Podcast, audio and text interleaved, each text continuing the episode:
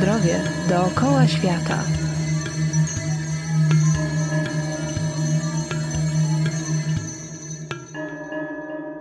Cześć, nazywam się Kinga Tuńska i zapraszam Was na audycję Zdrowie dookoła świata.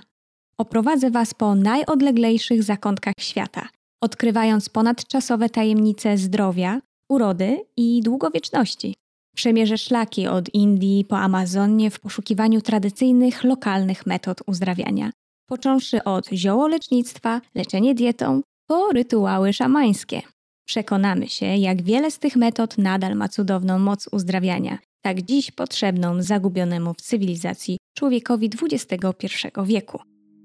Śpiew jest najstarszą praktyką muzyczną. Od zawsze towarzyszy nam w życiu, począwszy od pierwszego dźwięku, jaki wydajemy przychodząc na świat, poprzez śpiewanie kołysanek przez nasze matki. Jest oprawą każdej uroczystości, świąt, celebrowania życia. Śpiew niesie ze sobą ogromną tradycję, tworzy kulturę danego narodu, łączy pokolenia, ale to nie wszystko. Na co dzień nie zdajemy sobie sprawy z tego, że śpiew ma niezwykłą moc. Moim dzisiejszym gościem jest Krzysztof Wojciechowski, wokalista i trener wokalny współpracujący z wieloma gwiazdami polskiej sceny muzycznej oraz trener wokalny m.in. w programie telewizyjnym The Voice of Poland. W dzisiejszej audycji dowiemy się, dlaczego warto śpiewać, o czym może poinformować nas nasz głos i czy śpiew może być remedium na stres. Czym dla Ciebie jest śpiew? Śpiew jest niesamowicie unikalną czynnością, dlatego że pozwala wyrzucić z siebie każdą emocję.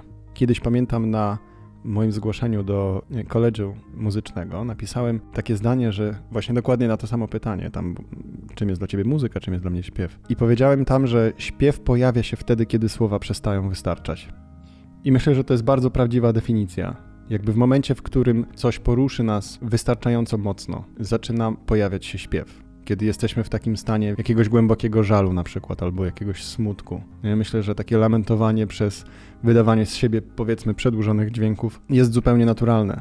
Nie? Jest czymś, co wchodzi i włącza się nam zupełnie automatycznie. Nie? Natomiast w trakcie radości, wiesz, też zaczynamy śpiewać, tańczyć, ruszać się i tak dalej, więc myślę sobie, że śpiew jest o tyle unikalny, że jest taką formą ekspresji, która pozwala nam wyrzucić z siebie, jakkolwiek to brzmi, wiesz, czy wypowiedzieć rzeczy, które są niewerbalne. Tylko jak cokolwiek skrajnego się zaczyna dziać, to pozwala to wrócić do równowagi jakiejkolwiek. To jest dla mnie dość istotne pojęcie. Bardzo lubię słowo równowaga i, i śpiew jest tym, co, co pozwala mi do niej wrócić. Jak śpiewanie wpływa na nasze zdrowie i ciało? Czy może być sposobem na odstresowanie się? Jest taka generalna różnica między oddechem płytkim a głębokim, tudzież szczytowym a niskim. I warto pamiętać o tym, że na wysokości klatki piersiowej mamy receptory stresu. Na wysokości brzucha tutaj niżej mamy receptory relaksu. W momencie, w którym zaczynamy szczytowo oddychać, ten oddech skraca się. Łatwo jest nam wpaść w stan stresu takiego szybkiego działania, potrzebuje nagle coś zrobić i tak dalej. I to momentami jest potrzebne. Tylko problem polega na tym, że my cywilizacyjnie tkwimy w tym za długo. I nie wychodzimy z tego stanu i nie wracamy do tego swobodnego, długiego oddechu, który mówi nam też podświadomie, że wszystko jest ok, nie musimy się nigdzie spieszyć, nie musimy się niczym stresować. Wróciliśmy do domu, sprawy są załatwione, dzieci nakarmione i te, te sprawy, jakkolwiek e, na to patrzeć, nie? Ale dobrze jest mieć moment, w którym świadomie podchodzimy do oddechu, wracamy do tego zrelaksowanego oddechu, który daje nam tą równowagę i pozwala wrócić do tej takiej homeostazy. Myślę, że nie bez powodu e, większość właśnie z nauk wschodu i tak dalej zwracają uwagę właśnie na oddech. W momencie, jak coś się dzieje nie tak, albo jakkolwiek stresujemy się, czy ktoś zaczyna jakąś swoją, nie wiem, praktykę medytacji, czy cokolwiek innego, pierwszym elementem, na którym e, musi się skupić, jest właśnie oddech i powrót do tego, żeby był tu i teraz. Takim przykładem właśnie osoby, która wykorzystywała lekcję śpiewu do osiągnięcia równowagi jest e, Curtis Clay czy Muhammad Ali, który przychodził na lekcję do mojego nauczyciela, do Seta Ricksa i śpiewał. I zapytany kiedyś właśnie, dlaczego chodzi na tę lekcję śpiewu, powiedział właśnie o równowadze. Powiedział, że to pomaga mu znaleźć równowagę, koncentrację. I myślę sobie, że to jest o tyle istotne i ciekawe, że głos jest w takim ciekawym miejscu w ciele, że jest dokładnie na wysokości splotu wszystkich nerwów w rdzeniu kręgowym. Co prowadzi do tego, że często nasz głos działa i wie, w cudzysłowie, jak się czujemy jeszcze zanim my to zrozumiemy, zanim sobie uświadomimy, co się z nami dzieje. Na przykład, nie wiem, komuś się łamie głos, bo się stresuje. I on sam może nie jest jeszcze uświadomiony o tym, że się stresuje, bo ma jakiś, nie wiem, występ, musi stanąć przed ludźmi i powiedzieć coś publicznie, ale jego głos już zaczyna mu się jakoś tam trząść. I jak zaczyna sobie mówić, to słyszy, że ten głos mu się zaczyna trząść i dlatego zaczyna sobie zdawać sprawę, że chyba jednak stresuje się bardziej niż myślał czy myślała do tej pory. Nie? Więc jest to element, który jest bardzo, bardzo istotny i myślę sobie, że ta praca nad głosem i to świadome wprowadzanie siebie samego czy siebie samej w stan równowagi pomaga nam uzyskać większą świadomość na temat tego, co w ogóle się dzieje w naszym ciele. Dlatego, że głos wie nie tylko, czy jesteśmy zestresowani, ale szczerze mówiąc, e, nie jesteśmy w stanie oszukać nic, jeżeli chodzi o głos. W głosie jest wszystko. W głosie jest e, nasz aktualny stan zdrowia, są nasze aktualne przekonania, w głosie jest nasze wychowanie. Wszystko, co doprowadziło nas do miejsca, w którym teraz jesteśmy, tak naprawdę jest jakoś tam słyszalne w głosie. O czym mówi z kolei na przykład Ingo który jest doktorem tak zwanej wokologii. To jest takie pojęcie, które on sam wymyślił, ale on stworzył w Stanach Narodowe Centrum Mowy i Głosu i jest jednym z czołowych autorytetów a propos głosu, jego działania, funkcjonowania. Wymyślił mnóstwo fajnych sposobów, jak sobie radzić z głosem, jeżeli mamy z nim jakieś problemy. On właśnie sam często mówi o tym, że nie da się oszukać tego, co się z nami dzieje w momencie, kiedy jakkolwiek się odzywamy czy śpiewamy. Dobrze jest mieć to na uwadze, żeby nie próbować tego oszukiwać, nawet przed samymi sobą, czy powiedzmy, nie wiem, nauczycielem śpiewu. A jak świadoma praca z głosem istotna jest w naszym codziennym życiu? Głos jest w ogóle ciekawą rzeczą, dlatego że głos jest też generatorem dźwięku jako takiego, generatorem częstotliwości. I teorii na temat tego, czym jest dźwięk i jak jest istotny w naszym życiu, jest wiele. Natomiast ja jestem przekonany, że jest bardzo istotny. Są bardzo różne teorie, przekonania i tak dalej na temat tego, co poszczególne częstotliwości robią w naszym życiu. Do tego stopnia, że nawet niektórzy lekko alternatywni względem medycyny lekarze próbują znajdować różne częstotliwości, które w jakiś sposób wpływają na nasze ciało. I dlatego, biorąc pod uwagę to, że każdy z nas tak naprawdę ma ze sobą zawsze generator dźwięków, Dobrym pomysłem jest to, żeby spróbować go eksploatować i zobaczyć, w jaki sposób tworzenie pewnego rodzaju dźwięków wpływa na nas, co nam daje. Ja myślę, że nie bez powodu w różnych praktykach, znowu wschodnich bardziej, jakieś tam praktyka OM czy czegokolwiek innego e, się znajdują, ale myślę sobie, że jak uświadomimy sobie, że mamy ze sobą generator dźwięku, który może wpłynąć na nas, na nasze samopoczucie albo na, na to, czy je poprawi, czy je pogorszy, to możemy o wiele bardziej świadomie zacząć korzystać z tego niesamowicie potężnego narzędzia, bo głos jest niesamowicie potężnym narzędziem nie tylko w kontekście tego, co mówimy do kogoś innego. Jest słynne powiedzenie z obfitości serca mówią usta, więc głos objawia nam, co tak naprawdę w nas mieszka. To jest super rzecz o tyle, że jesteśmy w stanie, słuchając siebie, niekoniecznie natychmiast oceniając samych siebie i tak dalej, ale zacząć obserwować, co we mnie jest. Czy to, co we mnie jest, jest fajne, czy nie? Więc głos jest niesamowitym narzędziem też do tego, żeby poznawać samego siebie czy samą siebie. Czy śpiew może stać się formą medytacji? Śpiew jak najbardziej może być formą medytacji. Ja uważam, że w ogóle każda czynność tak naprawdę może być medytatywna w tym, jak ją wykonujemy. Ja, ja mam kilka takich. Śpiew jest jedną z nich, gra na fortepianie jest drugą, pływanie jest kolejną. To są takie czynności, które mogą być bardzo medytatywne przez to powtarzanie, które tam się znajduje.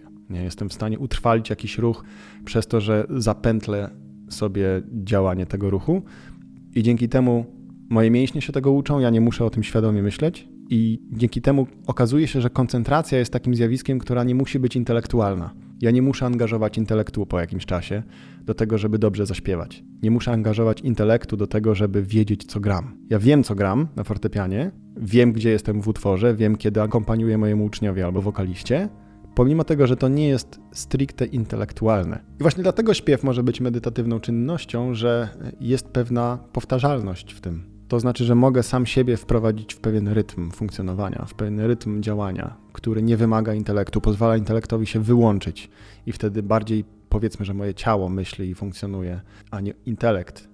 I to pozwala mi oderwać się od wszystkiego, co się dzieje dookoła nawet, złapać równowagę a potem wrócić do świata, który mam podbijać, jakkolwiek to nazwiemy.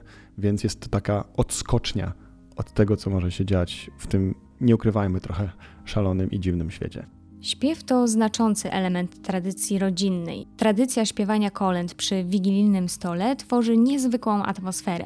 To moment celebracji, budowania wspólnych więzi. Niestety taki obraz zaczyna znikać. Powoli zaczynamy się wycofywać ze wspólnego śpiewania, muzykowania. Myślę, że to jest wielki ból, nie? to jest wielka strata, że nie śpiewamy tyle, ile śpiewaliśmy wcześniej. I to przez my mam na myśli my jako społeczeństwo polskie. Nie? Dlatego, że jasnym było to, że kiedyś, przed wojną powiedzmy, śpiewało się w polskich domach o wiele więcej. Instrumenty były obecne w domach i mieszkaniach, i muzyka jako taka była tym elementem, który był spoiwem społecznym. Ja w ogóle sam wybrałem muzykę i uwielbiam muzykę jako najbardziej społeczną ze sztuk, jako tą, która sprawia, że ludzie muszą zebrać się razem, żeby mogli ją uprawiać. To jest ekstra, to jest wspaniałe, bo nie jest tak indywidualną rzeczą jak na przykład malarstwo, czy fotografia, czy cokolwiek innego, te sztuki wizualne, które tak naprawdę są o wiele bardziej indywidualne. Ale muzyka wymaga tego, żebyśmy się zebrali razem jeden będzie grał, czy jedna będzie grała, ktoś inny będzie śpiewał, jeszcze trzecia osoba będzie szarpała za struny, czwarta będzie uderzała w bębenek, więc potrzebujemy kolektywu i zespołu do tego, żeby muzyka w ogóle mogła powstać. I dlatego uważam, że to jest wielka strata, że nie kolendujemy tak, jak kolendowaliśmy wcześniej, że nie śpiewamy tych piosenek przedwojennych jakkolwiek, albo nawet dzisiejszych, tylko, tylko razem. Teraz mamy takie przekonanie, trochę takiego specjalizowania się w. Więc ty śpiewasz, no to idziesz do studia piosenki, gdzie się śpiewa, idziesz do studia nagraniowego, gdzie się nagrywa, a potem się to puszcza w radio, czy puszcza się to na Spotify, czy YouTubie, czy gdziekolwiek indziej. Już ten element takiego wspólnego działania, popełniania błędów razem, cokolwiek to znaczy, i, i takiego pozwalania sobie na tą przestrzeń wspólnego działania jest stosunkowo coraz mniejszy i mniejszy i mniejszy i uważam osobiście, że jest to wielka strata, że coraz bardziej patrzymy w telefony, a nie jeden na drugiego. To czego moglibyśmy życzyć naszym słuchaczom? Wiesz, dla mnie takim bardzo uwalniającym doświadczeniem było takie pojawienie się w Los Angeles na plaży. Tam e, jest plaża i taki fajny deptak. Mm, niektórzy mogą go kojarzyć jakieś tam seriali amerykańskich jak Californication czy coś takiego. Ja pamiętam, jak pojawiłem się tam pierwszy raz i zobaczyłem stado frików. Każdy dziwniejszy od kolegi obok. I oni byli wszyscy tacy dziwni, w cudzysłowie, ale ta swoboda i brak oceny ludzi dookoła to było coś, co mnie osobiście mocno uderzyło i zrobiło na mnie bardzo duże wrażenie, które tak naprawdę wywarło wpływ na całe moje życie potem. Ten brak oceny, ta swoboda w byciu, w Stanach jest założenie, że generalnie wszystko jest ok. U nas jest założenie, że generalnie zawsze coś jest nie tak. I ten kontrast między tym, jak się funkcjonuje w Stanach, a tym, jak się funkcjonuje w Polsce, jest powodem, dla którego ja w ogóle zacząłem uczyć.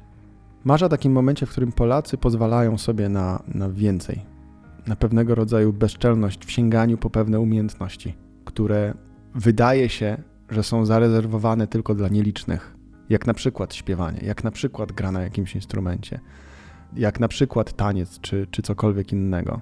My nie musimy robić czegoś doskonale, żeby mieć prawo to wykonywać. I myślę, że to jest wielka pułapka takiego pseudo-perfekcjonizmu, nie? że dopiero jak będę robił coś dobrze, to będzie to wystarczającym uzasadnieniem, żeby w ogóle się za to zabrać. To jest straszne zło.